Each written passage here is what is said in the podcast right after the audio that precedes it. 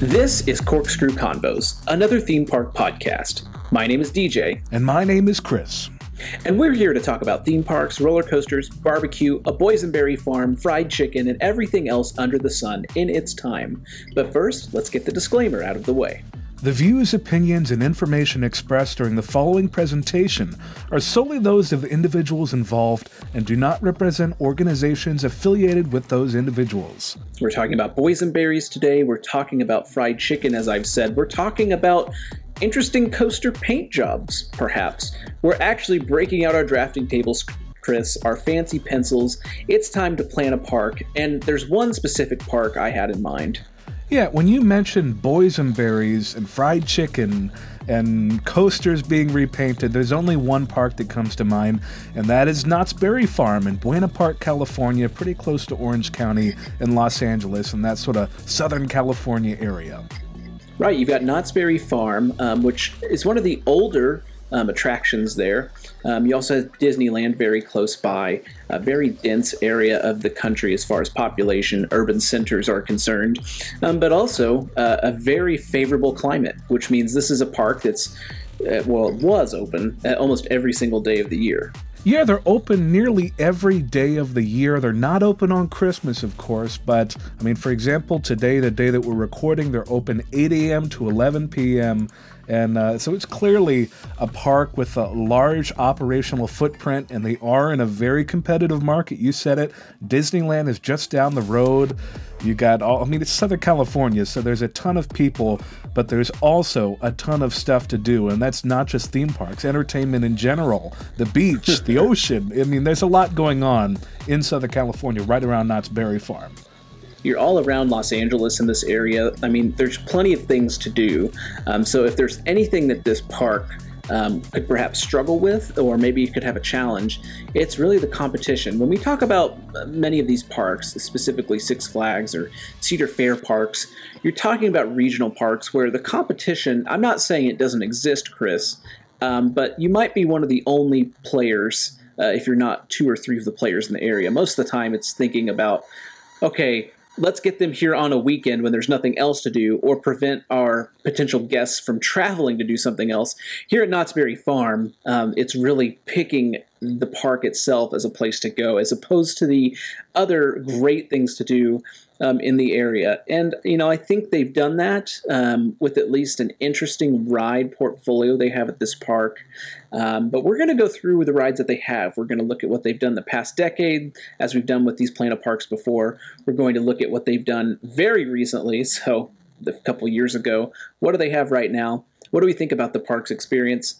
And then, like we've done before with these with these segments with these Planet Parks, we're going to go through and plan out years. And this is going to be a little bit different um, because of some recent news or recent leak, I should say, that was found on social media. Usually, we would start with 2022, the next year that's coming, and, and move on from there. But we're going to skip a couple years. Yeah, there's um there's been some stuff happening online. Uh, so, I mean, of course, if you're listening to this, there's a good chance that you've already seen some photograph of alleged blueprints of a rather large roller coaster being added to Knott's Berry Farm. And I don't know if it's real, I don't know if it's fake, but it looks interesting, DJ. I can definitely say that it looks very interesting. So, a lot of people are saying one word Giga. Giga. Hmm. I mean, they've been saying that for more than a decade now. I remember these rumors for Giga Coaster at Knott's Berry Farm pop up every couple of years. And this is that happening again. So maybe it's going to happen this time. Maybe this is going to be Lucy pulling the football away from Charlie Brown as he tries to kick it again uh, to bring it back to the, the Peanuts brand with Cedar Fair. But we are going to have to wait and see. But for the purposes of this Planet Park, we are going to operate as if there is a Giga Coaster in the near future of Knott's Berry Farm. And I know we'll talk about it more, but I mean, quickly, you think about this. There's really only one real Giga Coaster in the area, right? Wouldn't that be Superman at Magic Mountain, which well, that's sort of a just... strata coaster. That's 415 feet, I think, but it is just a spike. So, and I mean, you don't go up that high. You're going maybe 350 ish. Mm. Yeah, well, I mean that's the the biggest coaster in the region. I mean in California as well. You would have to go over to Goliath at Six Flags Magic Mountain for another big coaster like that, or maybe even Desperado at Buffalo Bills um, right. over near the California Nevada Nevada border. I know that the Nevadans requested it is pronounced Nevada, so there you go. uh, but yeah, X two maybe. X two I mean, is a big one as well. Closest, yeah. yeah. And so, I mean, with such a competitive market, this is definitely of all the Planet Parks that we've done with Busch Gardens, Williamsburg, Cedar Point, uh, Kings Island, Worlds of Fun, Six Flags America. Of all of the the ones that we've done, this park right here as we've already said it, they have the most competition. And we got to think with whatever strategies we're pursuing, how are we going to compete? Are we going to do it on price, which is sort of what they're doing right now, I think, especially with Disneyland raising their prices more and more and making a, a Magic Key, which is their annual pass, not even for sale right now. Um, are they going to compete on price and availability? Are they going to compete on quality? That might be tough to do if if Disneyland is down the road. I mean, they already have so many processes of industry leading quality in place. Of course, Knott's would want a quality experience, but I mean. Uh, I don't know if it's Disneyland. That you, you sort of can't beat Disney with quality, uh, at least for the Disneyland Resort. Uh, but then, are they going to differentiate themselves? And does that mean thrill rides, DJ, or does it mean something else? These are questions that we're going to have to look into when we are planning our strategy for Knott's Berry Farm.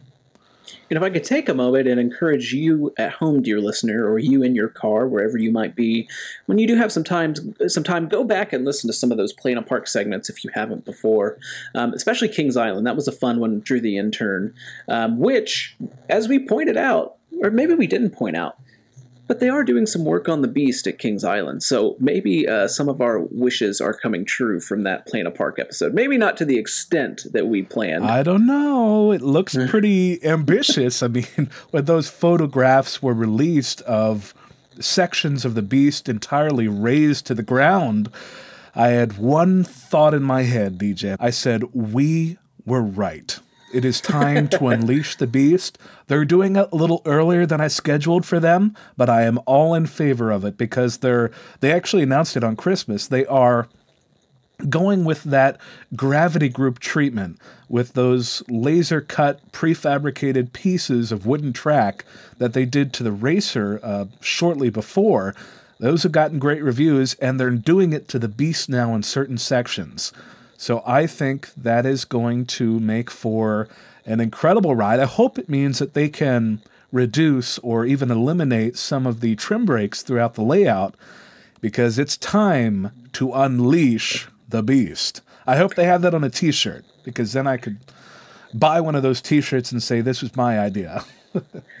right. I mean, the world's longest wooden roller coaster, such a great legacy such an awesome IP around it. The Beast, this mysterious thing. You ride it, and yeah, it's fine. It's and a good ride. It's, more than fine. it's going to be yeah. even better now. It's going to yes. be amazing. I can't wait to see what the layout looks like in 2022. But DJ, we are here to talk about Knott's Berry Farm, and I think we'd better start out by discussing a timeline of the major moves of Knott's Berry Farm because this is a theme park that has not had a static history, I'd say. It started right. out as a literal berry farm. Right, an actual berry farm. And I believe when they started to get into the more um, tourism element of the farm outside of just you know agro-tourism if i can borrow from the office of the episode i watched last night um, this was it was very um, it was very cowboy centric you have ghost town being created and the inspiration for that from a very famous artist um, in the amusement industry. In fact, the, the the person responsible for designing the original Ghost Town also was responsible for uh, designing the original Frontier City and Silver Dollar City as well. So all three of those areas share sort of the same vein of of artistic expression, the sort of same design work, um, and it was a park that kind of it has an interesting story, right? It was a farm, became more of a, a, tourism location, a place to spend some time and do some other things outside of the farm. We've heard this story before, right? Well, yeah, DJ, became, are you a fan of fried chicken? I am.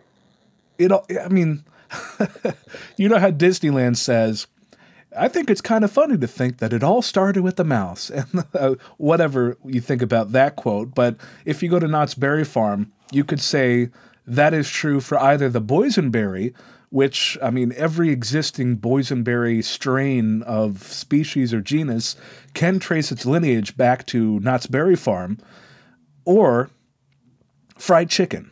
Because, I mean, it started in 1920 with that little boysenberry farm, but then Mrs. Knott, I think her name was Cordelia, she opened up a fried chicken restaurant and at that time, fried chicken was a novelty, it was a delicacy because chicken was not as prevalent, as widely available as it is now. So to have it fried and served and done well, the way that I understand it, DJ, was there were these huge lines for Mrs. Knott's chicken dinner.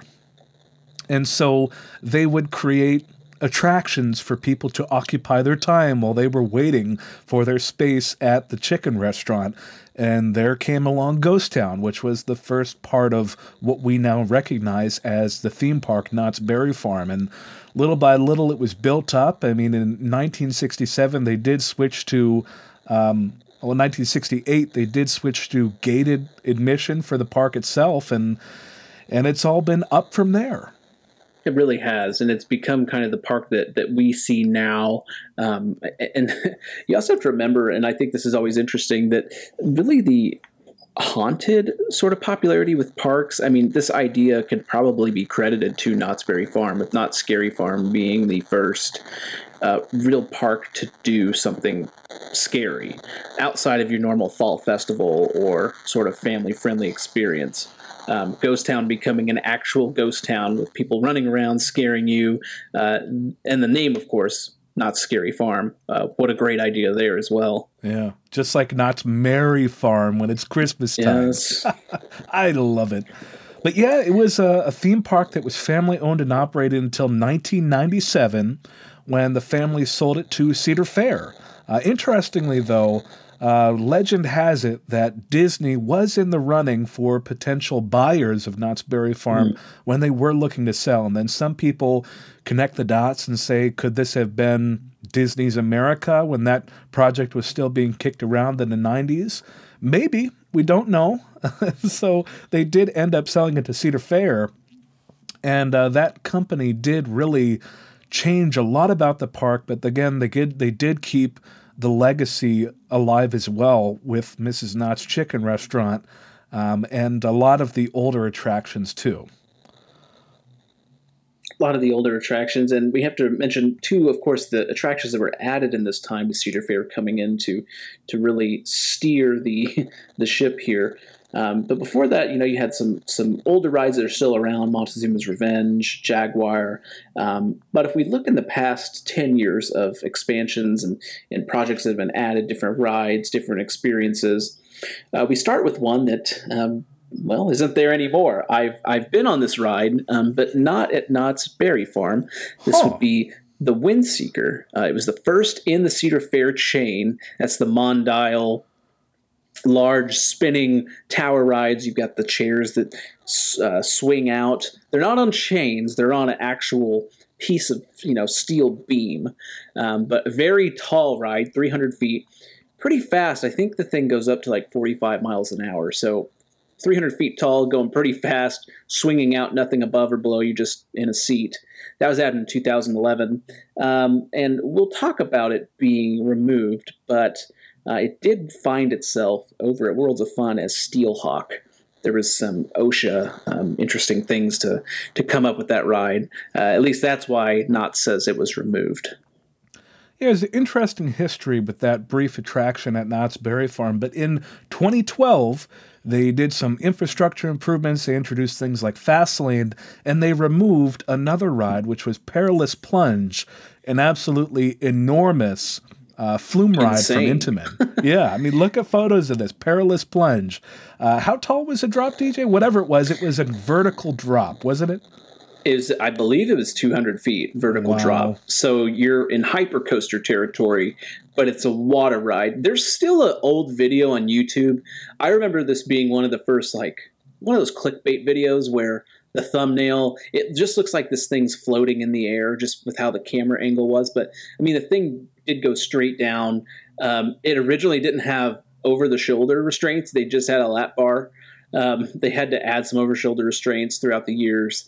Um, and the splash it produced was unbelievable. And i remember watching that video uh, around the time that youtube was uh, existed. I think like 2005 or 6 when it first came into existence. And I was like, wow, this is crazy. And I think that's one of the first videos, Chris, that actually got me hooked into this industry. I was like, wow, that, that thing's crazy. So I would like to see, at least in our bucket list, as we will entail here soon, uh, something to replace that. Yeah, that'd be an interesting thought to add another water ride back to Knott's Berry Farm. Uh, in 2013, though, they expanded the boardwalk through this footprint of uh, the former Perilous Plunge and they added three attractions Coast Rider, which is a mock wild mouse, Surfside Gliders, which is the flying scooters, and Pacific Scrambler, which, believe it or not, is a scrambler. uh, this year they also it's, removed it's, it's the over water though. It's kind of cool. Like they're like all yeah. these little piers above the water, and the Surfside Gliders being the flying scooters. That would that would be a pretty cool experience over the water at least, or being that close to it. It is, and especially with the addition of hang time later on, the boardwalk is mm. a really nice area where they have a sort of this pier design on some elements of it, but there are beautiful palm trees with string lights on them, and it's a nice area to just hang out and Festoon watch the rides go. I know, I know. I keep forgetting this name of the, the fancy lighting, but yeah, you, you remind me, and I appreciate that. 2014. They oh, we have to remove Windseeker in 2013 as well. Yes, and they removed Windseeker that year as well and sent it over to Missouri, where it was Steelhawk, as you said. and in 2015, uh, DJ was stuck at the top of Steelhawk for 45 minutes. Just paused. I mean, your ride just took a little break and then it continued on its way. It yeah, happens sure. sometimes. Yeah. Uh, then 2014, they refreshed Camp Snoopy they renamed some of the rides. They removed some of the older attractions like a bounce house, that sort of thing, to breathe a little bit new life into this children's area at the theme park. 2015, they added Voyage to the Iron Reef, which was a Triotech dark ride. Uh, which I mean, it had the game aspect of it with the shooting guns that you yeah, fired at the, the screens. Yeah, I mean, I loved riding Voyage to the Iron Reef. There was a period of time in which I was a season pass holder to Knott's Berry Farm, and the attraction that I rode more than anything else was, without a doubt, Voyage to the Iron Reef because it was wow. so re-rideable, and the yeah. line wasn't as long as for something like the Ghost Rider, the the new Ghost mm-hmm. Rider, where I mean the line can get pretty long for that. It's very popular, but with Voyage to the Iron Reef, it had a, a pretty good throughput, and it was very re-rideable with all that gaming experience. They also closed the Scream and Swing, which we pointed out you can still see in the Google Street View. That's the default view that they haven't redone. Um, that's interestingly the S&S Scream and Swing with two carriages with four people each. So instead of I think it's eight across, so you would have like 32 people on this ride. There was only eight on this ride at one time, so that makes sense. Also, you mentioned Ghost Rider, Chris. Uh, Ghost Rider was closed in 2015 um, to really get a much needed rehab. Yeah, we'll revisit that right here in 2016, which is uh, with the 75th anniversary of Ghost Town, which is that large section in the park. They added Ghost Town Alive, which is a little bit of immersive theater, which is a blast to experience at Ghost Town. Uh, but they also built out a lot of the buildings in Ghost Town, where previously you could only peek inside the windows and see it. Now you're able to go in these buildings where there are residents of Ghost Town living out their lives and then bringing you into their narrative. And it sounds a little bit like Westworld, but it's a lot of fun. Uh, is this Ghost kind Town of like? Live. Is this kind of like in Millennium Island at Cedar Point, sort of the same experience there, or is it just kind of ah, I'm I'm acting as if I'm a cowboy. No, this was the original concept within Cedar Fair and entertainment within there of adding an immersive attraction of uh, of people into that existing living out the storyline and then bringing the Okay. guests into the experience throughout the day. Okay. Where there are large tentpole events throughout the day that everybody reacts to, and then that changes things as well. And of course, the guests are all a part of it too. Um, that Okay. would be ported in the form of uh, Forbidden Frontier with Cedar Point. Um, That's and it, Forbidden Frontier. Yeah. But this was the original concept, and it was Ghost Town Alive. Also in 2016, they did reopen Ghost Rider as well, with some significant reprofiling and track work Oh, yes. done by Great Coasters International out of Cincinnati. They added their Millennium Flyer trains. They essentially retracked the entire ride. They removed the block brake in the middle of it.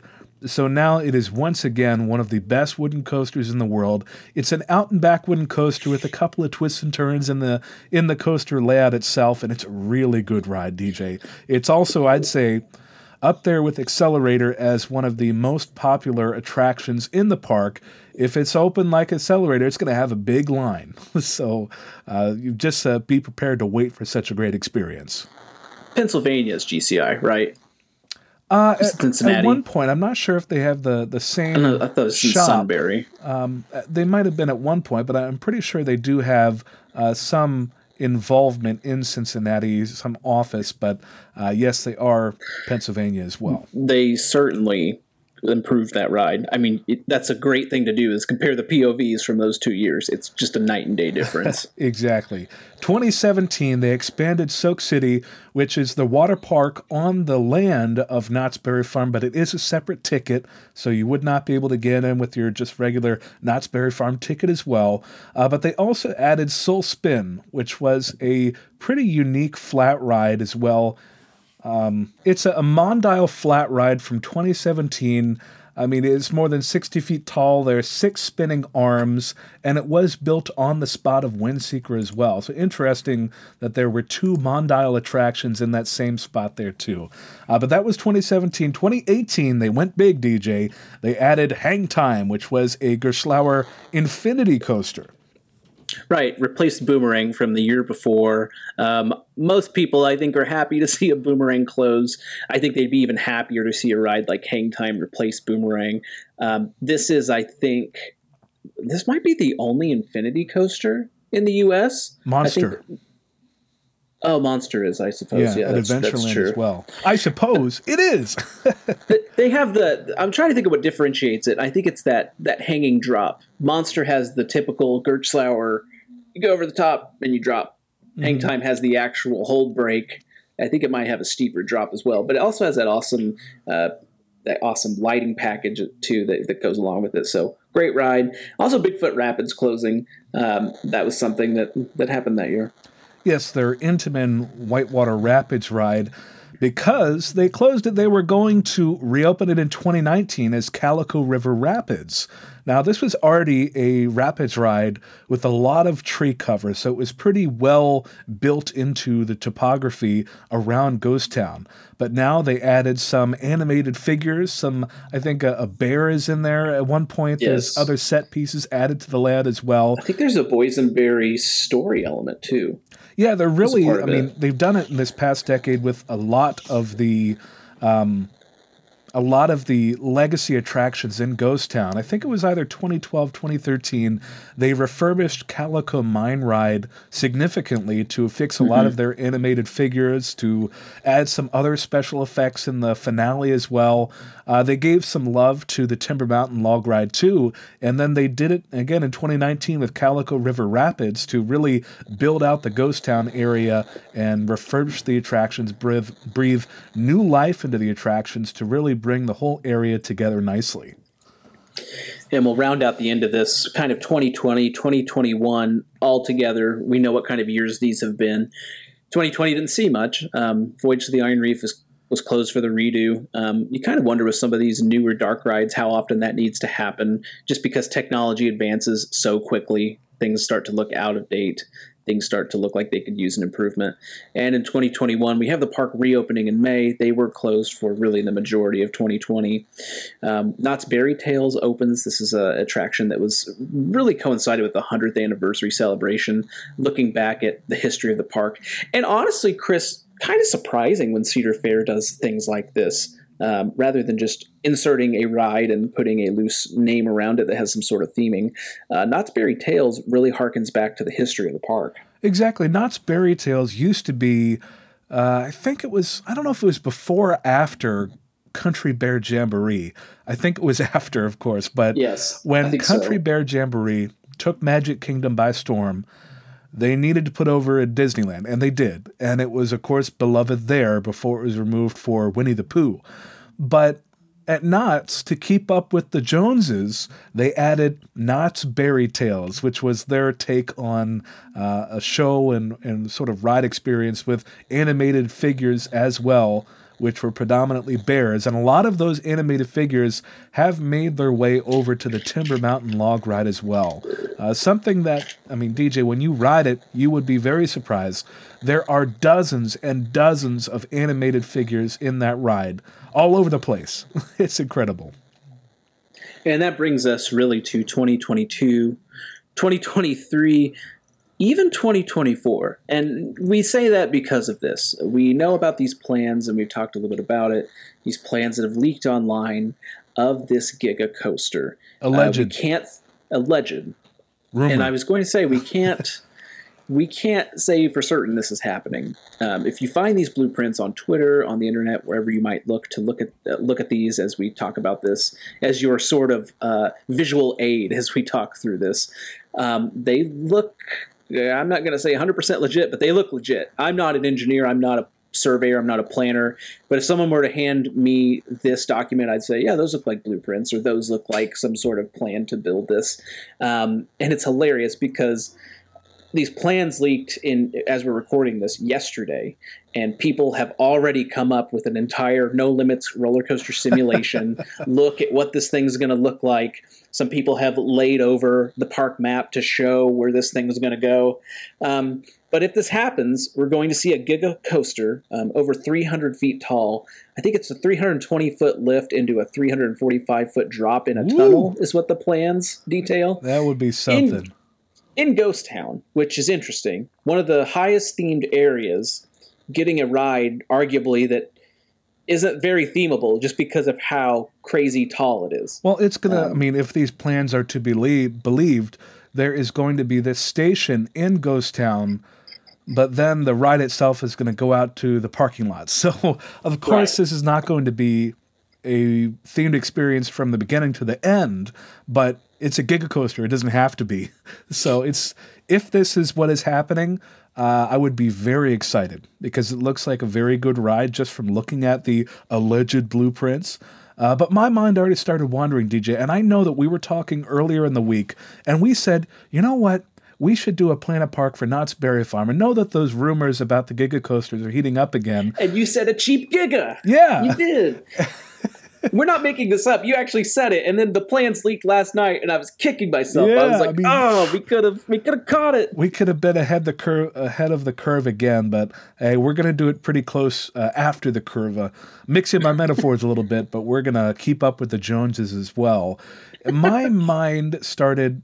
I mean, we were already thinking about Planet Park for Knott's Berry Farm, but now my mind, I mean, now that they're allegedly adding a Giga Coaster in the next couple of years, I mean, this is a very interesting future for the park. And uh, I know that I have a lot of thoughts about the Knott's Berry Farm experience as well. We said, that they're in a huge market, but that also means that there's a ton of competition nearby as well. A major limiting factor, though, DJ, there is no undeveloped land Mm-mm. within the footprint of Knott's Berry Farm. Now, if you were to look on the satellite, you would see some fields around Knott's Berry Farm, which they use for overflow satellite parking. I presume, and I don't know this for certain or any, I haven't read this anywhere, but I would assume they cannot develop those lots, expand the theme park into those lots because they're probably, I mean, they're very close to neighborhoods. So they probably wouldn't be able to get yeah. those rezoned. So those probably have to stay overflow parking lots, that sort of thing. And I, I think, again, I don't know this for certain, but originally I would think that those lots, which are some of them grassy fields, were where the boysenberry fields were back in the day. I think they got out of the farming business in the mid 90s in that area, but uh, I think that that's probably where those were. So those right yeah. now are, I mean, there's sort of a buffer between the park itself and a lot of the residential developments, but I mean, it's interesting to look at, especially with no undeveloped land. We're going to have to get creative when we're planning the future of this park. Well, yeah, I mean, take a look at the satellite. I mean, it, it, it looks like those are the original fields with how the the random roads just cut through itself into this grid-like structure. Um, I think that's definitely what that was. And it, funny you note the zoning uh, sort of issue here. If you go back a few episodes, dear listener, we talked about Disneyland basically telling citizens of the area to tell politicians that no, Disney needs to be able to expand and rezone these areas. So if it's that difficult for Disney, where they have to launch an entire online campaign to do so, I'm assuming it's just as difficult for Knott's. So lots of undeveloped land. Honestly, makes the Giga more believable, in my opinion, because yeah. those rides from B and M are not support heavy. It seems like they can kind of build them however they want. Um, I mean, you can even see Silver Bullet, which is support heavy, but they made that fit. A Giga would be no problem, in my opinion. Um, this is also one of the most visited parks in the country in a regular year, and specifically because it's open year round. Um, parks know this; they're all trying to adopt to not all of them, but the majority are trying to adopt to a year-round schedule because it just gets more people in. But you factor that in with probably one of the most favorable climates. I mean, this is just like same with the Florida parks. You can open it year-round, and you don't have to worry about really being cold ever for the most part. Um, and you think about the population center. This is a place where plenty of people are at, whether they're local or visiting for other reasons. They're trying to pull in those visitors. They're trying to pull in um, normal people that live there people living in the area. Um, so there's always a chance to get to this park. Um, that being said, Chris, you were telling me before we recorded this that there are some dead days. Yeah, I, I was joking. I say, I mean, when I was a pass holder to Knott's Berry Farm, there were several days where there were probably less than 1,000 guests in the park, and I was one of them. Wow. And it was amazing because wow. I could just go up and there were no lines anywhere, and they were sure they were running one train on most of the stuff, but even then there wasn't a line. That's how right. unpopulated it was. And I was joking. I said, you know, it's interesting how some days at Knott's Berry Farm they expand the ghost town theming to the whole park. They make the whole thing a ghost town, and that means it's good for riding. And so if you catch Knott's Berry Farm on one of those days, maybe a weekday during the regular school year, well, you are in store for a ton of riding and a ton of fun. Maybe that's when you and I will have to visit this park. But uh, it is a park that's kind of built to be an entertainment destination. I mean, it has to be almost in where it's located. Yes. It has to be. I mean, you have a hotel you have the theme park itself, California Marketplace, which is in itself its own attraction. It's kind of off to the side, but it's even a place where uh, that you don't really even have to have park admission to go into. You could just go and enjoy the little shops and leave. Um, you've got the water park, not Soak City, right beside it. Even you could argue destination dining with both the fried chicken restaurant um, and even yeah. the restaurant inside of the hotel itself. Uh-huh. I mean, you want to talk about the Panda Express as well? I mean, there's really well, plenty of there's a Panda Express. What else could you want? yeah. I mean, orange chicken I, am good with, but there's not only the the bones here. There's also just so many seasonal events to fill out the year. You've got Scary Farm, which is arguably the biggest um, Halloween event at a theme park outside of the Universal uh, parks. Boysenberry Festival is huge. Peanut celebrations, summer nights and so on. Knott's Merry Farm. Oh yeah, Knott's Merry I Farm. Mean, it also seems, and and and maybe it's it's not because of the area, but Knott's could even be sort of a testing ground for some of the other Cedar Fair parks. They could open something year round, see how it goes, and then push it out somewhere else. I guess you're restricted on land here, but maybe some of those festival concepts or shop concepts. Well, it's funny that you mentioned that. Summer Nights, I think it was 2019 when that premiered at Knott's Berry Farm.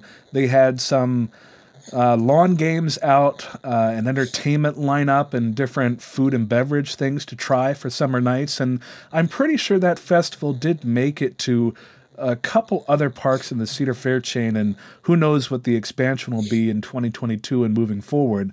Uh, but they definitely, Cedar Fair, they have a real opportunity of a testing ground with Knott's Berry Farm because they have a steady stream of people that they can test out things, focus group it, say, do people like it when we do this? Do they spend more money when we do this? And then they can take that and translate it to the different regional markets. They try it out at this big level and then they can push it to Cedar Point, Kings Island, Carowinds, Dorney Park, and so on.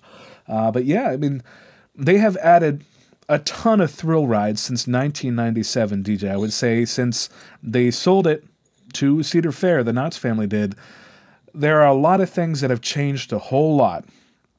I mean, uh, they've added so many coasters. If you look at their um, attraction timeline since before the, the last 10 years that we discussed, coaster, coaster, major flat ride, coaster, remove the flat ride, coaster, stuff like that.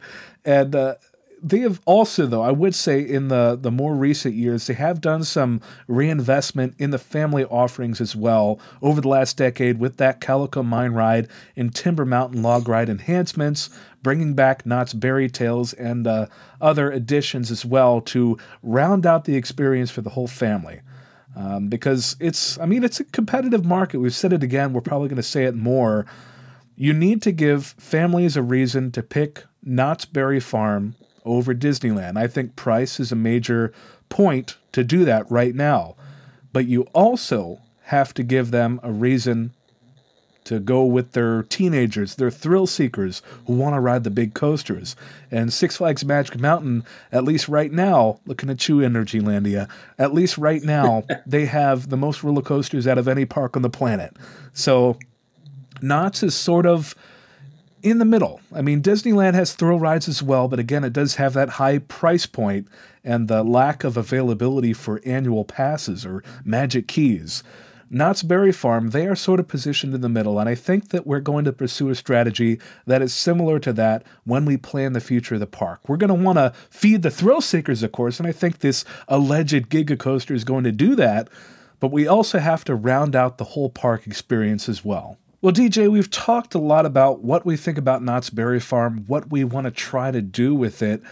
Let's have a little bit of fun and go through our chopping block. These are attractions, whatevers, that are on the list of things that we could remove and feel okay about. Now, this might get some people in fits of rage, but that's all part of the game. So, these are things that hmm. maybe have a low throughput, maybe they're a little unreliable in terms of uptime, maybe they're expensive or oddly placed or whatever. But let's get into it, DJ. First thing Panda Express. That's going to be on what? the chopping block. I know what you're saying. No more oh. broccoli beef. Oh, I love Beijing chicken? beef and orange chicken and all that sort of thing, but I don't feel like it's worth it to have it in Ghost Town because it is in Ghost Town, DJ. It's right there next to the Calico Mine Ride, and Perfect. I think that there is better opportunity out there. I know that Cedar Fair. I mean, look at what Kings Dominion has done with Grain and Grill. They kicked out Panda Express and they added in this made from scratch kitchen where they got top of the line equipment doing all these amazing dishes and you get to customize your meal. You get to choose from lots of different proteins, lots of different salads, not just like leafy salads. They also have noodle salads, stuff like that too. Uh, adobo noodles. There's a lot of great options in what looks like that restaurant concept. So maybe take something like that to Knott's Berry Farm, but adjust it for the market. Who knows? But I think Panda Express, whatever we do, it needs to go. so that is what I'm adding to the chopping block first and foremost. I think that's fair. Give guests uh, something that's worth their money, and they will pay when it comes to food. Something that I'd like to take out sticks out like a like a, a green thumb almost. It's like or sore thumb. Uh, it's the stagecoach ride. I mean, yeah. you see the pathway. Originally, I'm looking at the park map and I'm like, what is this wall just around this area? Oh, no, that's the path for the live stagecoach that's packed full of people and real horses take this thing around the park. I, I get it you know, as far as when the park started, and it's going to the ghost town theme. Don't think it fits anymore. It's out. Yeah, the, at some point, so horses have to get a running start to go up to an elevated pathway. Ugh. It's an eyesore that pathway over Camp Snoopy. So put that on the chopping block as well. Now, DJ, insurance nightmare, perhaps. well, yeah. Continuing on with the chopping block. another horse themed attraction that might get some people riled up. Pony Express, rip it out. Mm. mm. Are you saying rip it out because it's not the greatest ride experience doesn't put enough people through what what's kind of your criteria for this one the ride experience is fine it's a short coaster for what it does but it, i mean it's for it's sort of like a bridge coaster maybe a little less than a bridge coaster for the little ones to working their way up to something bigger like accelerator or ghost rider this is something in the middle and i think that the land that is that it is on could be better utilized with something else that I may look into later on in our episode. But I think that Pony Express, I mean, it takes a long time to load, so there's always a long line for it, and it's such a short ride. So I think it's on the chopping block. I don't know if we're going to get rid of it. It's just what is on the list no. of things that could bite the dust. Yeah, I should have clarified what that what that means. And something else on the chopping block. I think the train is there. I mean, at one point, a great train ride, great scenery. Now, I mean, it's in the middle of Silver Bullet. I mean, you're looking at the coasters. You're looking at a wall at one point on this ride. Um, it's just not the same train experience that you would get at other parks. I would argue that even like the Cedar Point train is better than this train. Well, ride. yeah, the Cedar Point train is also has the transportation element to it. This ride, you board it and get off in the same area. And at least in the recent past, they have had the robbers get on and, and rob the train, that sort of thing. And that's fun. That's the traditional theme park train experience. But I think that there are ways to save money in operations while also not losing a lot of attraction quality. And I think the train has run its course, so to say, at Knott's Berry Farm. Ooh. Mm. Well, you know, let's make some other folks mad here, potentially. We've got at least on the chopping block, doesn't mean it's out for sure, but on the chopping block, Schwarzkopf, Montezooma's Revenge. Yeah, this was one of the first launch coasters ever, period.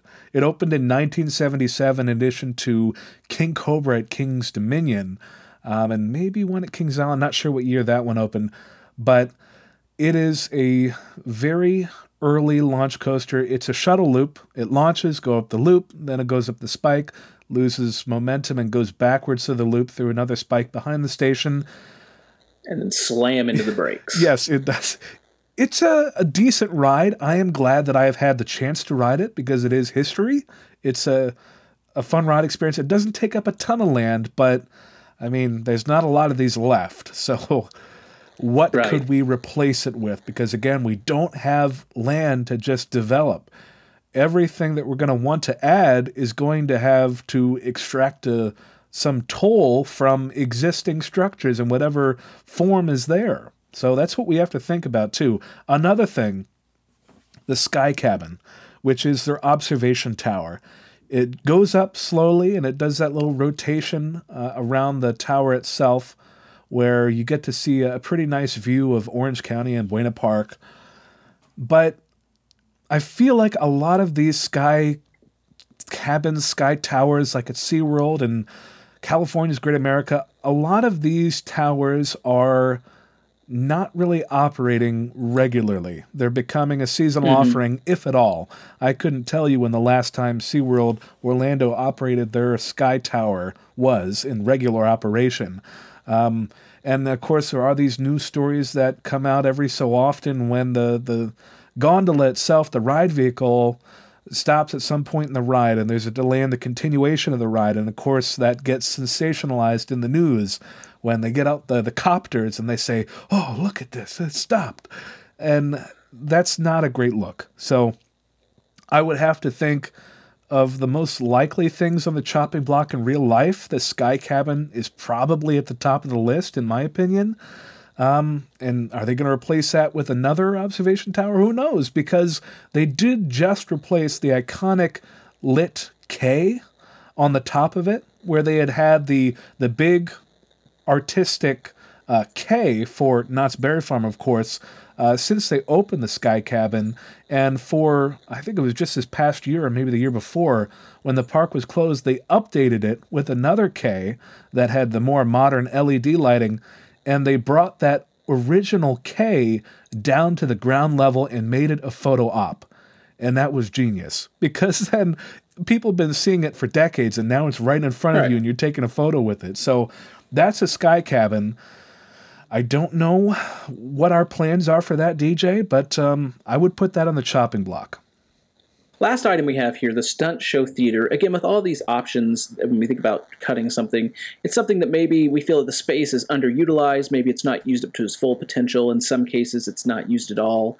Um, and this is just another example of an area of the park where we feel if we were to bulldoze it, we were to demolish it, or even repurpose it sometimes, but in this case, what could we put in this space that would serve this area of the park best?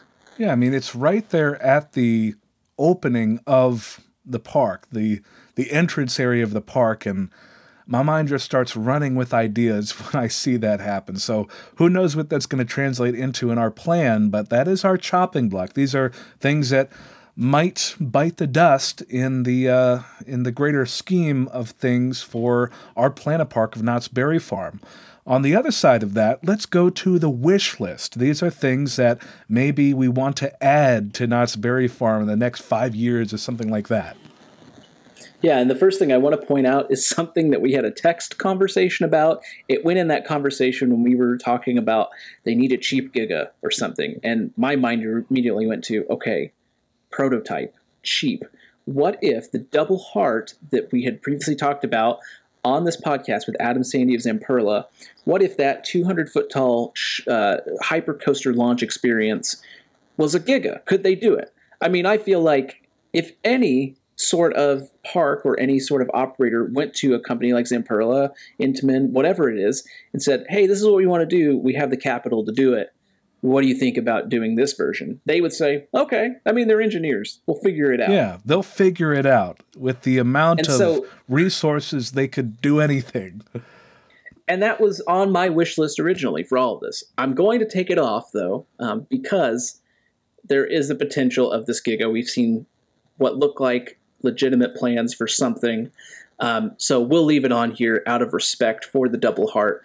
But just know, dear listener, this was the original idea. Oh, yes. And, and again, we've already talked a lot about an alleged giga coaster that might be added to the park, but let's think flat rides. What else could we add to the park experience? And of course, I think I always say this for Planet Parks is the Gerstlauer Sky Roller, which is a sort of tower flat ride, but you have ride vehicles that uh, swing around it, and you have these fins that you can manipulate on either side of you to make you flip.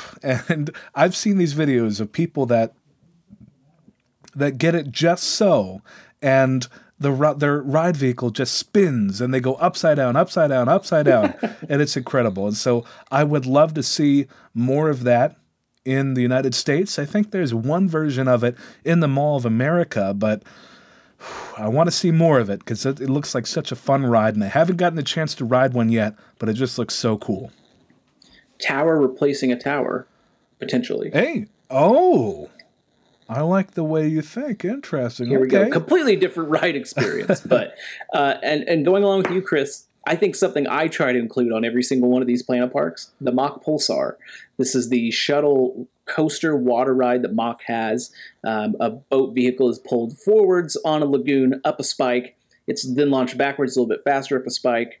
Uh, one more time forwards up the spike, one more time backwards, and then on that final travel backwards up the vertical spike, the lagoon fills just a tiny bit, and on the return trip, an absolute massive splash from the boat. I think this could be a good replacement for um, the perilous plunge that they used to have at the park.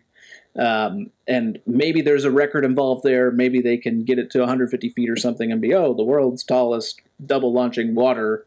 Insert record PR term here. yeah, I mean, I think, I don't know if it was Mack or Intamin, but they had a similar concept of this with a vertical loop in it.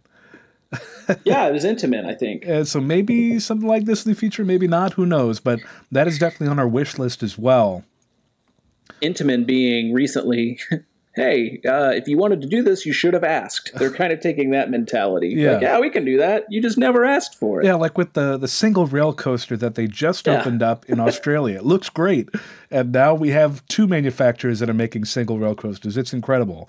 Uh, but next yep. thing on our wish list is now we've done a lot of ride stuff, but let's think about food and beverage because that's another major way that people experience theme parks. And we've talked about getting rid of Panda Express, and my mind went to how do we replace it? And so I think, again, going back to that grain and grill concept, what if we had a fast casual restaurant both in the park and in the California market, which is their shopping uh, and dining district in the entrance of Knott's Berry Farm that anyone can go to without admission add a restaurant concept there that's like that grain and grill, but more Chipotle styled, uh, with again incredibly fresh, made from scratch dishes, but uh, maybe a little bit more Tex-Mex, where you could get burritos, nachos, uh, salads, that sort of thing. And again, it it's fresh food and beverage in theme parks. I think the general public is very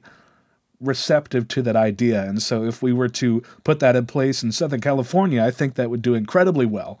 I think that would be great. I totally agree with you on that. Something that could do very well, something that would fit well in the park experience. Uh, going to this next concept, and we've talked about this on a variety of these Planet Parks. It's always something that comes up. Chris and I get on these tangents before we record about guest flow and what's the best way to push people through the park. Where are these bottleneck sort of experiences? I want to briefly bring up on our wish list this guest arrival experience we want to fix. And it usually comes back to the entrance almost every time when we talk about this stuff. So we look at what's in the front of the park, where those bottlenecks are, and we notice as we're talking about the stunt show theater previously, it's an area that just, you know, if we could just increase it a little bit, get people through the gates, just a place where they could commingle and not be so smushed all the time, not have such a close quarters experience. And so we're thinking about that. We're thinking about moving the entrance plaza back a little ways, more closer to the street, over to the left even, um, and make sort of a, a hub here. And not the traditional Cedar Fair entrance that they've been um, using at some of their parks, Cedar Point, Worlds of Fun, um, but something even even Carowinds, um, but something that's more not. Um, it kind of stands out. Maybe some some of the Southern California um, sort of theming they've got going on there. Um, but you had an interesting idea, Chris, and that's this boysenberry plant. Yeah, it's funny that you mentioned that because with, I mean, I think I alluded to this quote earlier on how at Disney they say, I think it's just kind of funny to remember that it all started with the mouse. And for Knott's Berry Farm, it all started with the boysenberry plant or a piece of fried chicken, depending on how you identify the beginning of Knott's as a, a major tourist destination. But what if whatever um, entrance flow we build, if it's like a Main Street style thing with a, a hub towards the back near the Charleston Fountain, but instead of a partner statue in front of a castle, we have this hub and there is a boysenberry grove in the middle. and of course, they wouldn't be like harvesting these boysenberries. These would be boysenberries for show, DJ, only for show, mm-hmm. not for mm-hmm. uh, harvesting. But to have that in the middle the cornucopia. of a cornucopia, exactly, in the middle of all this hubbub, I think that that would be a nice touch to honor the legacy of Knott's Berry Farm while also making it a little better flow of the the general park experience. So that's another thing on our wish list, and I think that would be fun to do. A hub and the hubbub. I, I love that. I want to touch on the last note we have here on rides, and then a couple other things are more guest experience sort of things. Um, but that is an Intamin family launch, and I have also noted down here, or maybe not. Um, we talk about losing Pony Express I think there needs to be something, and now that we're also talking about even potentially chopping the stagecoach, something indicative of that horse experience, like what it's like to get on a bronco, to try and bust a bronco, uh, which, if you've never seen someone bust a bronco, look that up on YouTube. Um, but that out of control experience. You have Ghost Rider, you have Silver Bullet with kind of this cowboy themed Western sort of thing going on. But where is the let's say Maverick experience? Where is that at? The out of control sensation. We look in that area of the park. There's nothing. I shouldn't say there's nothing. There's plenty of area where we can't build something. So, what could maybe a manufacturer like Intamin or even Mack do um, to make some sort of either family launch experience with some pops of airtime, or even a more intense Maverick Taron experience with changes of direction? What could they fit in there? I think that's at the top of my wish list this time. You know, that's an interesting idea, DJ. I mean, they have a couple of launch coasters, they have a couple big looping coasters as well. But I think that is a gap in their coaster lineup, the Maverick style experience. So, you know, yeah. let me say this real quick because this just came to my mind. It feels like they need something like Manta at SeaWorld San Diego, something like that. It's a little more intense than Pony Express, but it's not the Copperhead Strike, the Taron, the Maverick. Yeah, something like a, a cheetah hunt, maybe. Yeah, mm-hmm. without a Heartline roll. yeah, Verbolten without the indoor. I don't think we have room for that in Knott's Berry Farm. But yeah, I, I like what you're thinking, DJ. So that is our wish list. Uh, did we also touch on the California marketplace? We didn't. I was going to leave that one that one to you. That's oh, the, sure. kind of the final guest experience um, sort of item on here, and, and also even restoring beauty can be yeah. can be added into that. Yeah, because we are I mean, I assume we are going to be doing a whole lot with the uh, entrance experience for Knott's Berry Farm. You have to walk through the California marketplace to get to the entrance of the park. And right now, there's a Build a Bear there, there's a Starbucks, a TGI Fridays, a couple of um, gift shops, oh, and just a Fridays, Chris. Oh, just Fridays. just a Fridays, not TGI. Okay, just a Fridays. We have to be brand compliant here. Whoopsie, whoopsie daisy. Sorry. Um, and I've never been to one. So. me neither. I don't know who's going to these restaurants if they still open, but yeah. but uh, so there's a couple of locations in that California marketplace as well. Oh, and of course the chicken dinner restaurant. But it is, I mean, there is room for improvement in my mind to make it a vibrant shopping and dining district because I mean there's already so much of that in Southern California because of the climate. Uh, I mean, even outside of the Disney bubble with downtown Disney, there is the Garden Walk, which is just south of the Disney resort there. There is also these outlet malls in Orange County as well. And um, large indoor outdoor malls in Buena Park. I think it's just northeast of Knott's Berry Farm, too. So there is a lot of competition. So if you want to stand out, you got to sort of make it destination shopping, destination dining, and I think they're already on the way to that with what they do with the, the chicken restaurant there. But uh, I think that there is more that they could do, and of course, if they had all the money in the world, this would probably look a, a different, diff- uh, I mean, very different. But of course, we always working with limited resources in terms of money and space and time and availability. Um, so we just got to figure out a way to make that even more because I see what they're trying to do with the California marketplace. It's, uh, I guess, sort of similar to the hospitality house at Silver Dollar City or the, the different shop at Dollywood, where everybody has to either enter or exit the park through this commerce retail area. And so I think that there's an opportunity there with beefing up the California marketplace because for a while, while the theme park itself was closed, the only thing that they could open was the California marketplace for a, a, limited capacity serving from the chicken restaurant, things like that. So that is also on our wish list. I don't know if it's going to make it to our plan, but it's something that I'd love to see happen at Knott's Berry Farm. And so here we are detailing our plan, what we're going to do, dear listener. We're starting at 2024, ending at 2028. Why are we doing that? Well, we know in 2021 that's over. Knott's Bear-y Tales, our 100th celebration. And at this point, we're fairly certain nothing is happening in 2022. We've not heard any announcement, we've not heard any movement. Um, but what is most likely happening in 2022 is we'll start to see some construction for 2023. That potential giga we've talked about, you can find those potential plans, what might be plans online, along with what might include a parking structure. Um, I think that was definitely something that was going to be on our wish list. How do we improve the parking experience at this park? Um, but perhaps in 2023, even that is solved. Yeah, with those leaked plans, well, leaked allegedly, I don't know what's going on with those or even if they're real.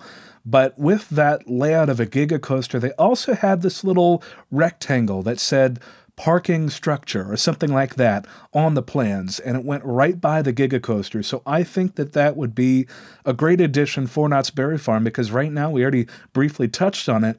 They have a, a pretty big parking lot just across the street of the theme park itself, where you have to walk underneath an overpass once you uh, park to get to the entrance of the theme park itself.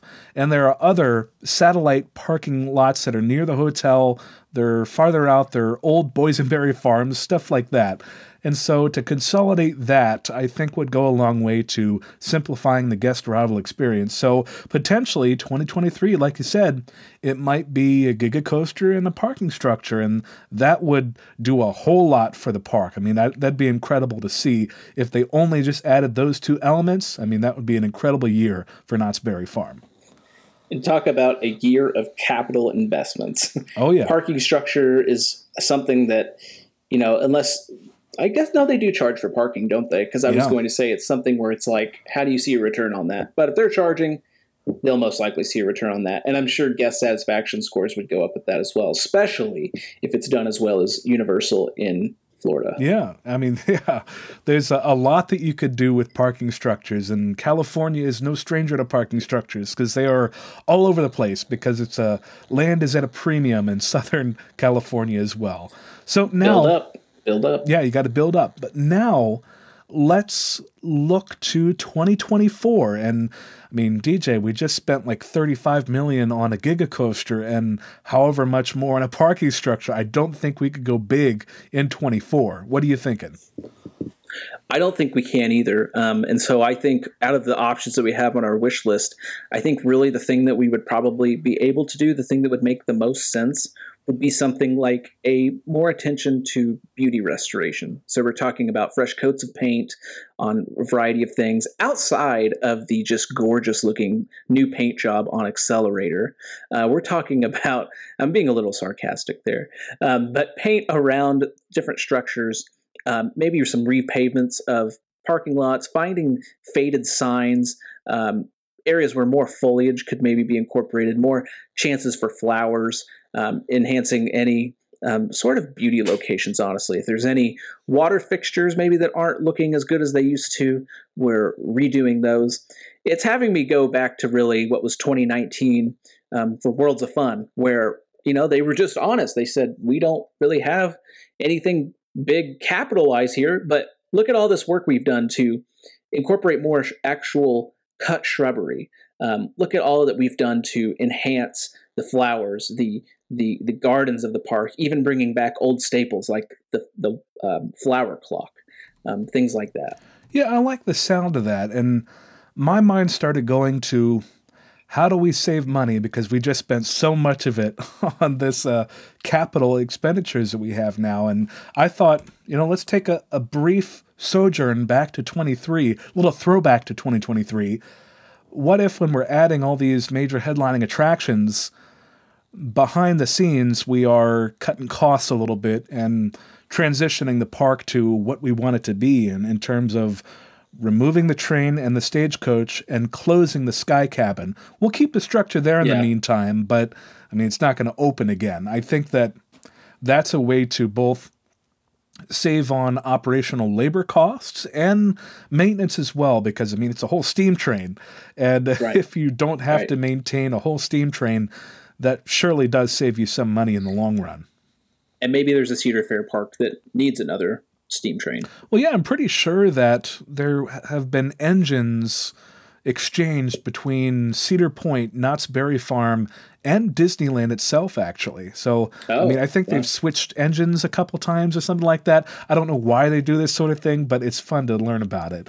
Um, so I think that if we were to uh, sort of refocus our efforts and close some low capacity, low reliability, expensive attractions, maybe that is something that would make the gains from the Giga a little more sweeter. We're talking about gains here on Corkscrew Convos. And we jump into 2025. Now, we've cut some operating costs in 2023 tried to offset the uh, capital we put in for the Giga parking structure. Uh, we also took a break in 2024 refurbishing the park experience. Um, hopefully, we've gained some. Uh, keep talking about gains. We've gained yeah. some of that capital that we spent in 2023. Hopefully, now um, we're seeing more people come to the park. We have what's arguably California's. I guess they can't say tallest coaster. Maybe tallest complete circuit coaster. They'll find a record like for that. it, something like that. They'll they'll find a record. Um, if it's as good as Fury, Leviathan, Orion, it's going to be a great coaster. So we know we've got a winner here. And I think that's why they're probably pursuing something like this. So, how about in 2025, Chris? And I'm just going to shoot this to you. I've already kind of alluded to it previously. Um, but the sky cabin we took out, this is the Gerstlauer Sky Roller that we put in. Ooh, I like that. I don't know how expensive it, those are in real life, but in my loose understanding of oh, big structure, very expensive, smaller structure, slightly less expensive. Um, I think that I like that because it's definitely going to be something to add to the skyline of Knott's Berry Farm, and it's something that isn't in the United States outside of Minnesota. So I think that that is definitely something that we should definitely add. And so yeah, let's make the Sky Roller 2024's big flashy investment. But let's not stop there, DJ. Let's add something. 2025, you mean? Oh yeah, 2025. And I, I want to say too, like, let's make sure this is a taller model. Let's make sure the capacity is high, and let's make sure that we can incorporate that iconic K on the old Sky Cabin. It won't be as tall, but maybe we can harken back to that ride for a little nostalgia. Yes, I like the sound of that. So maybe the world's tallest sky roller. I'm not sure if we can get that record, but maybe. And then let's put in something that is going to get us more money in the long run too. And I'm talking about Panda Express. You're gone. You're out of here. Let's say 2024 we remove Panda Express. So, that's gone. Let's say that closed at the end of 2024 and we're going to open our new fast casual made from scratch kitchen that we got to brand something that could actually means something mm. significant. I'm, I'm looking for a direction, and I'm hoping you can help me out with your brilliant yeah. marketing mind, DJ. I already have an idea. Okay, give it to me. Okay. Um, sorry, that was a long pause because I had to look at the list. I was going to mention, well, I was going to ask if Pony Express was taken out. It has not been. We could potentially take it out in 2025 and rebrand this new uh, restaurant experience as the Pony Express. Like I'm thinking of something that would bring in how do you incorporate different tastes into a park like this? So we know the Pony Express was used to send mail, send letters, even packages. Is there some way to incorporate that with this new taste of different areas across the world? Oh, what if we now I'm getting into like what if we got a, a deal signed with DoorDash where we had uh, a kitchen that would fulfill orders for DoorDash in the Southern California area, and and now we're talking about. It's like a hub ooh, of some sort. Yeah, yeah. That's cool. Okay. That's cool. Um, open. We'll tentatively title it Pony Express. Made from scratch kitchen. Is there a? I'm trying to think if there's a maybe the Oregon Trail or something. Uh, and I don't want to. Uh, I don't want to evoke re- dysentery with people eating stuff. yeah, I'm just trying to like, what is a, what is something that would people would use to get things to that part of the country? And the only thing I can think of is the Pony Express.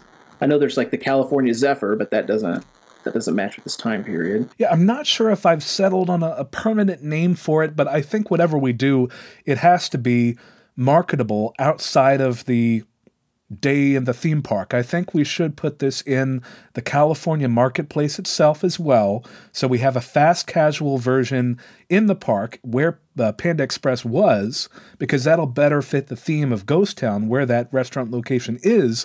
But then we'll also have maybe uh, either a fast food location in the marketplace, the California marketplace, or a hmm I don't know if we want to go full service and compete with the chicken dinner. Probably not. But you have gotten me thinking about this Pony Express idea. What if we did like have a deal with DoorDash or something else where we had an exclusive provider for orders from the Pony Express kitchen at Knott's Berry Farm, where they could get these fresh, made from scratch bowls and meals delivered to their homes across Orange County. I think that could be lucrative. I don't know. Hmm. Yeah, I see like some sort of experience as you enter the park. Like, I would like to eat at 1.15 p.m. and I will select from these options of meals, and then DoorDash is, you know, Oh, making that happen. you're like thinking of it into DoorDash the within the park. Yeah, yeah, yeah, oh. yeah. Oh. Like, like maybe an, it's an app or it's a kiosk or something to where you're not ordering like McDonald's and bringing McDonald's into Knott's, but some different local restaurants that the park has partnered with to say, hey, we'll buy your food. Uh, DoorDash is going to facilitate bringing it to the park, but you're going to be a partner of ours. You're going to produce so many meals a day Okay. and then guests are able to pick from a list of either whether it's on their phone or some sort of kiosk and say i want to eat between 1.30 and 1.45 p.m i will arrive here and i will basically receive my order like there's maybe the option for some indian food somewhere some greek food chinese you know Oh. keep going down the list I think we're going in two different directions, but I'm intrigued, DJ. this is like a hub where you can eat at. It's the Pony Express, and it's delivered to you. There's some sort of spectacle with it, like how the roller coaster restaurants are. I don't know what that looks like, but DoorDash gets their little buy DoorDash underneath it or something. My concern with that would be the unpredictability of involving a ton of other, um, shall we say, like other restaurant operators and their varying qualities of food, bringing that into Knott's Berry Farm. We lose control of allergy information, I think. We lose control of the, of the guest experience in there. But if we have like a, a trusted list of restaurants that it's interesting that it's a you went in this list. direction. I think it's a vetted list, Mhm. and I think it's selections from these restaurants. Like, oh, you tried the, uh, let's say, for example, the the Euro from blah blah blah. Okay, hope you enjoyed it. That was you had three choices from their menu. Make sure to visit them during your time around the area or something, and check out their full menu and go visit their store. Now that's interesting because I did my original thinking was the opposite direction, where we have this huge kitchen that we build for whatever we call this restaurant, Pony Express, whatever it is, but we then fulfill orders in the nearby area of people ordering, hey, I want a burrito from Pony Express. And it's Ah, generated at Knott's Berry Farm, but then fulfilled through DoorDash or something else so that there's that additional revenue coming in from people outside of the park. That's probably a better idea. I mean, at least as far as like logistically figuring out. I think for like allergy information and the unpredictability, I would say like, well, that's just DoorDash. Like they do that all the time. Yeah. But I think the idea what you're saying is a great way to increase revenue for the park because there would be these hurdles of okay, how do we, like you said, ensure the quality is what we would present it as? How do we make sure that um, I mean, how do we even get other restaurants in on this? Do they pay to be a part of this program? Hmm. Because What does my thinking like? is, even if it's a super slow day at the park, people are going to be ordering food around Yeah, the area true. with all those people That's that live nearby. So I think maybe there could be something that, and you borrow from the Pony Express name. I think there is something there. Would we have to rename the Pony Express roller coaster, which again we haven't removed? So should we just rename it like Bronco, Bronco Hawk, something like that? I I would say just remove it in 2025. But uh, hmm, let me look at the satellite image of that to see how much room Because that I- frees up. I have a new idea for this Intamin family launch. I was mentioning this mock sort of something. Go on. I think it's something we've already talked about, and I think it's an Intamin single rail. Oh. Now, It has Huh. the, the the only model we've seen in Australia that you've mentioned has a friction wheel tire launch, so these aren't terribly intense rides. Um, the elements look family-ish. I mean, I think the Railblazer Wonder Woman lasso coaster, from what I understand, those are some of the most intense experiences out there. yeah. as far as the G forces and everything. The single rail at Luna Park in Australia doesn't look terribly intense. Like it's Intamin, so it's like I know they could go more intense, but the thing not only launches with tires, it even brakes with tires. Yeah. Um, and the elements are oh, there's a little pop of airtime, but it just seems like something a family could ride. You take out the inversions, now you're at a single rail. You have less space to occupy. I think you could fit a single rail family something as a replacement for Pony Express. I like that idea a lot. I don't think we could do it in 25, but how about we close Pony Express in 25? I think that's good. I think you could even, I mean, you could test a name for Pony Express at this kitchen experience we have, see how well it goes. Yeah. If it works, keep it around. If not, change it in 26. Yeah, and um, and I don't know if we go immediate Intamin single rail in 26 either. I think that we need to take a step no. and breathe. No, no, no. I agree. Yeah, we've been spending a lot, and we have been cutting costs too. I mean, making up for all the spending that we've been doing. But in 2026, I mean, 25, we add the world's tallest sky roller. We open up that restaurant concept, and then with those three ways to order, you can order in the park, you can do it in the California marketplace, and you can order it from outside the park as well so I think that's a, a solid wrap on 25. And 26, huh, do we want to go Soak City? Do we want to do something else? What are you thinking? Well, I'm worried about capital here. I mean, I would think this is when we would. I, I really think it's critical to, out of this list of wish list things we have and things on the chopping block, I think it's critical to really focus on this guest experience again and perhaps rework the entrance. Okay, so you're thinking 2026 is when we get rid of stunt show theater. Yeah. So we pull the entrance back. Let's say at the end of 25 we remove stunt show theater. Okay. And other buildings in the area. Because DJ, uh, I, I think this plan is quickly getting bigger than we originally thought, but I think it needs to happen, and hear me out. In 2026, we debut a new guest arrival experience for Knott's Berry Farm. I'm looking at the satellite image right now. On Grand Avenue, that's sort of a, a peel off of Beach Boulevard near there, where people can get dropped off, and that can easily get very congested very soon, uh, oh, especially on busy I think days. I know what you're going to say.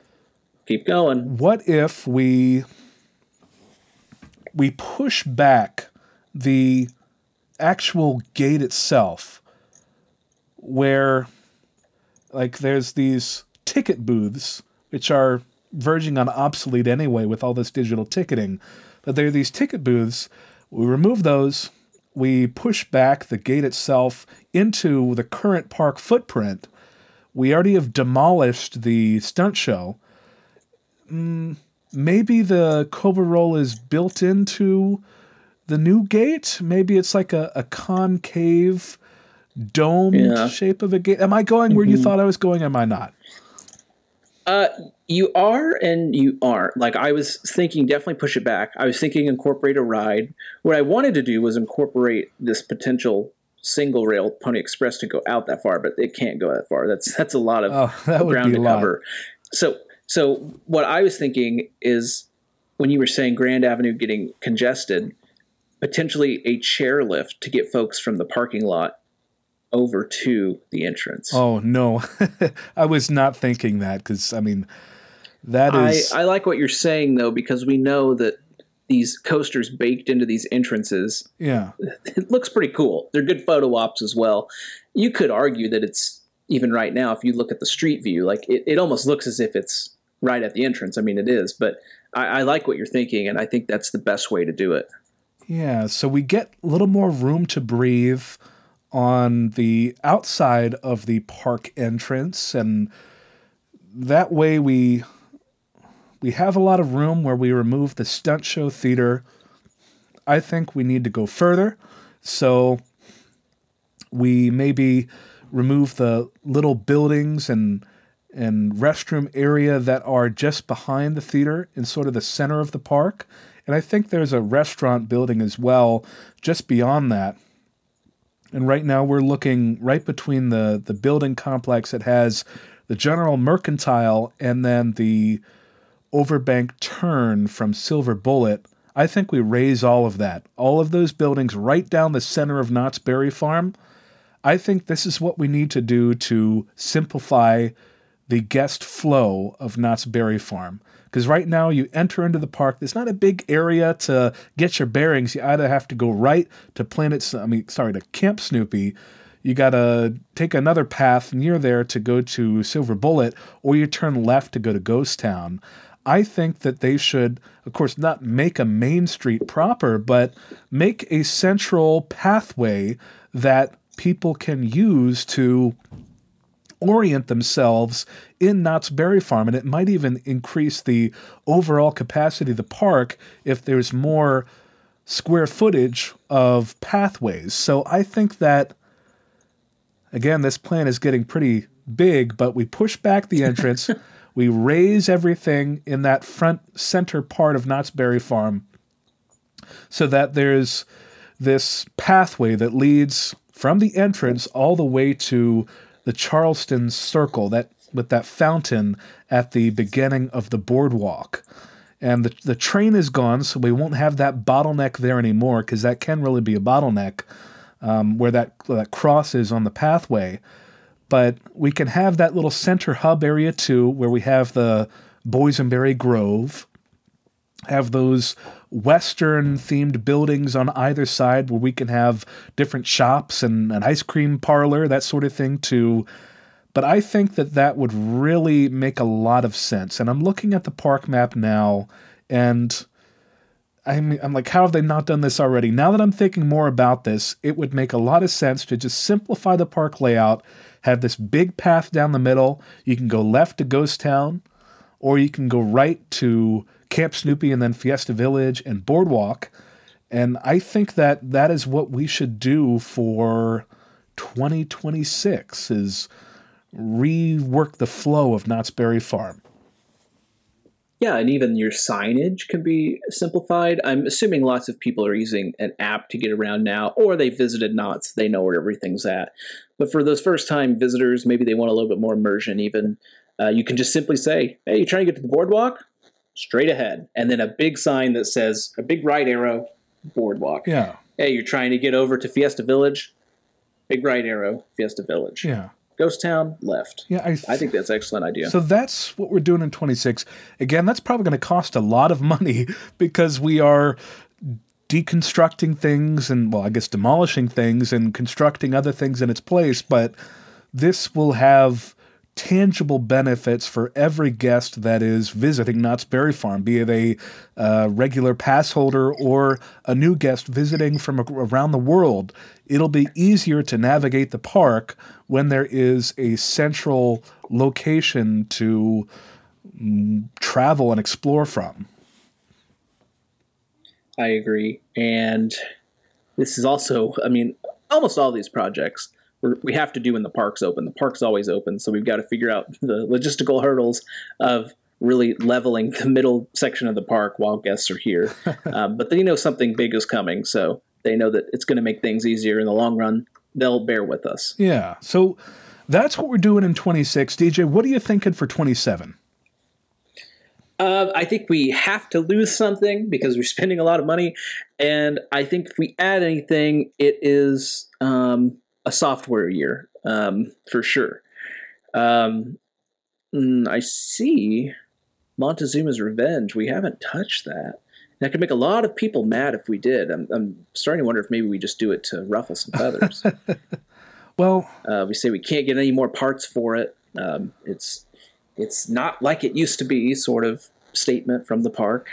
Well, the only hitch with that is it wouldn't really free up any land. Right. So right. it would have to I, be. And I'm only thinking because, of operational costs. Yeah, because it, it can't be cheap to keep maintaining that. Hmm. Right. There's less and less Schwarzkopfs. Maybe someone would buy it. Yeah. Potentially. I mean, the the people that do still have um, these shuttle loops, uh, surely they'd buy this for parts, something like that. So maybe that's uh, direction. Yeah, I, I think that has to be. So we say maybe 2026 is the farewell season for Montezooma's Revenge. And we also have a closed pony coaster. Yeah, we still we have need to, to add that single rail Intamin coaster. Let's make that 28 to give us a little bit of breathing Yep. room. So we'll make 2028 Sure. Intamin single rail coaster, single rail family coaster. Yep, yep. I mean, I would describe even the one at Luna Park almost a family coaster if it wasn't for those loops. Yeah. But that leaves 27. How do we fill out 2027? Let's look quickly back at our wish list. You know, we we got our sky roller, we got our restaurant, we got our family launch coaster, we fixed the guest arrival experience, we did something with the California marketplace. I don't know if we have enough time to put a pulsar in, DJ. I mean, No, it's not going to happen. Yeah. It's too expensive. yeah, so let's say Maybe this is your barbecue festival. Yeah, because my thinking with that is these barbecue festivals, they're just like hosted in all sorts of fairgrounds where there aren't really amenities nearby. Um, there might be like restrooms in place at these fairgrounds, but other than that, it's just a field. And you know where we have fields, DJ? uh, right across from the park. So, what if we hosted a barbecue competition, a barbecue festival that's already hosted across the country, and we Pinehurst at California. Yeah, the new Pinehurst Barbecue Festival now at Knott's Berry Farm.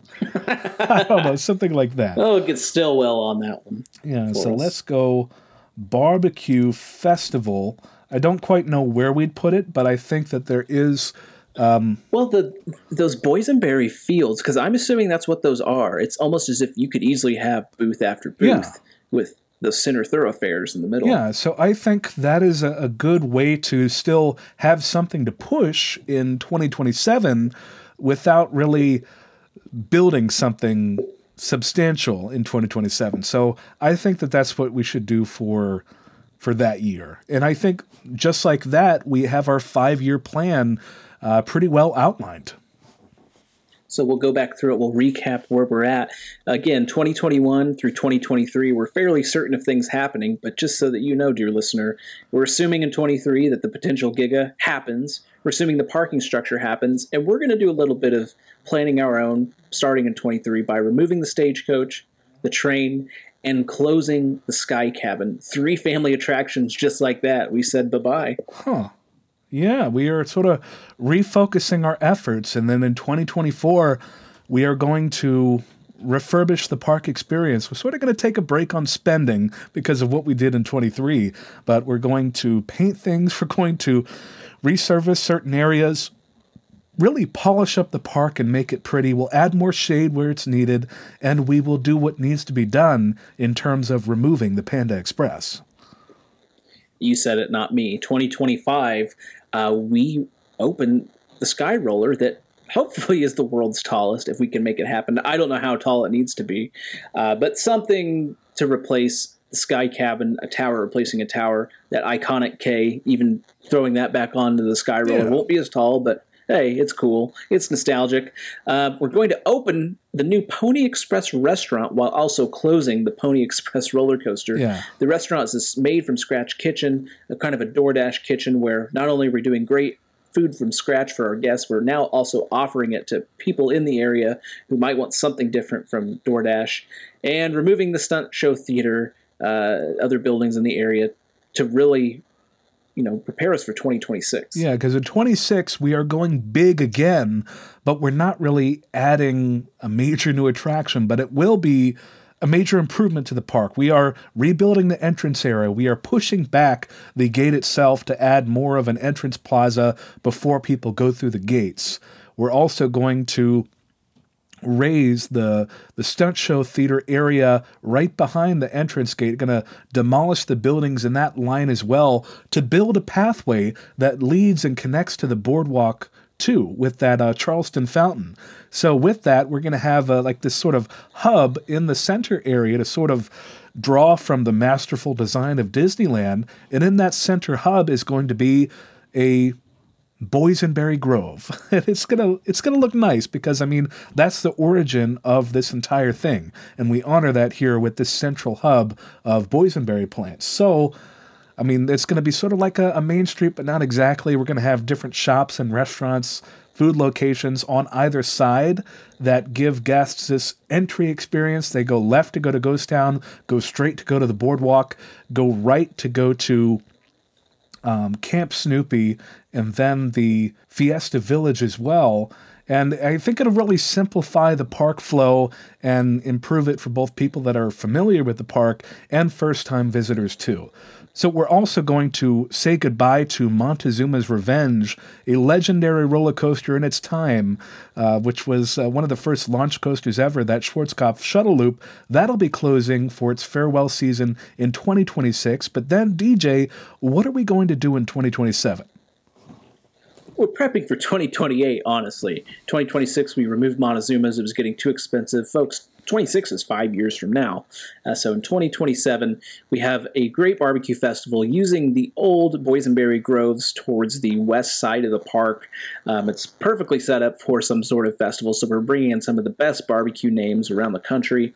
Um, we are petitioning Andrew Stillwell to do a satellite Pinehurst barbecue festival uh, over at Knott's for 2027 because we're also promoting at 2027 what's coming in 2028 which is that Intamin single rail family coaster. Yeah, that'll be sort of taking the spot of Pony Express, the roller coaster itself, um, over in the corner of Ghost Town. Maybe we'll interact more with uh, Calico River Rapids. Maybe we won't. Uh, we're going to have to see how much money we have left over after that rebuild of the, the entrance area. But that is going to round out the additions for our five year plan. I mean, we checked boxes for the thrill seekers, for the families, for the people that love to eat good food. I think we pretty much served everybody in these five years. We definitely did. With most of these segments that we've done, if not all of them, uh, we always end up surprised towards the end. We, we there were things that we thought we would incorporate, things we thought we'd never take out, and this is where we wound up. So I think this was a good one. Um, one of the one of the quicker ones, I would say. Um, but I always feel kind of uh, maybe ashamed is the wrong word, Chris, but some of these parks that we've done, I've I've not been to. I've not been to Knott's, so I was relying on your experience here, hoping that I'm not doing anything stupid. I, I don't know if there's any Knott's diehards out there that are like, no, you absolutely cannot remove this because it's too nostalgic, or it's impossible to remove it. It'd be a logistical nightmare.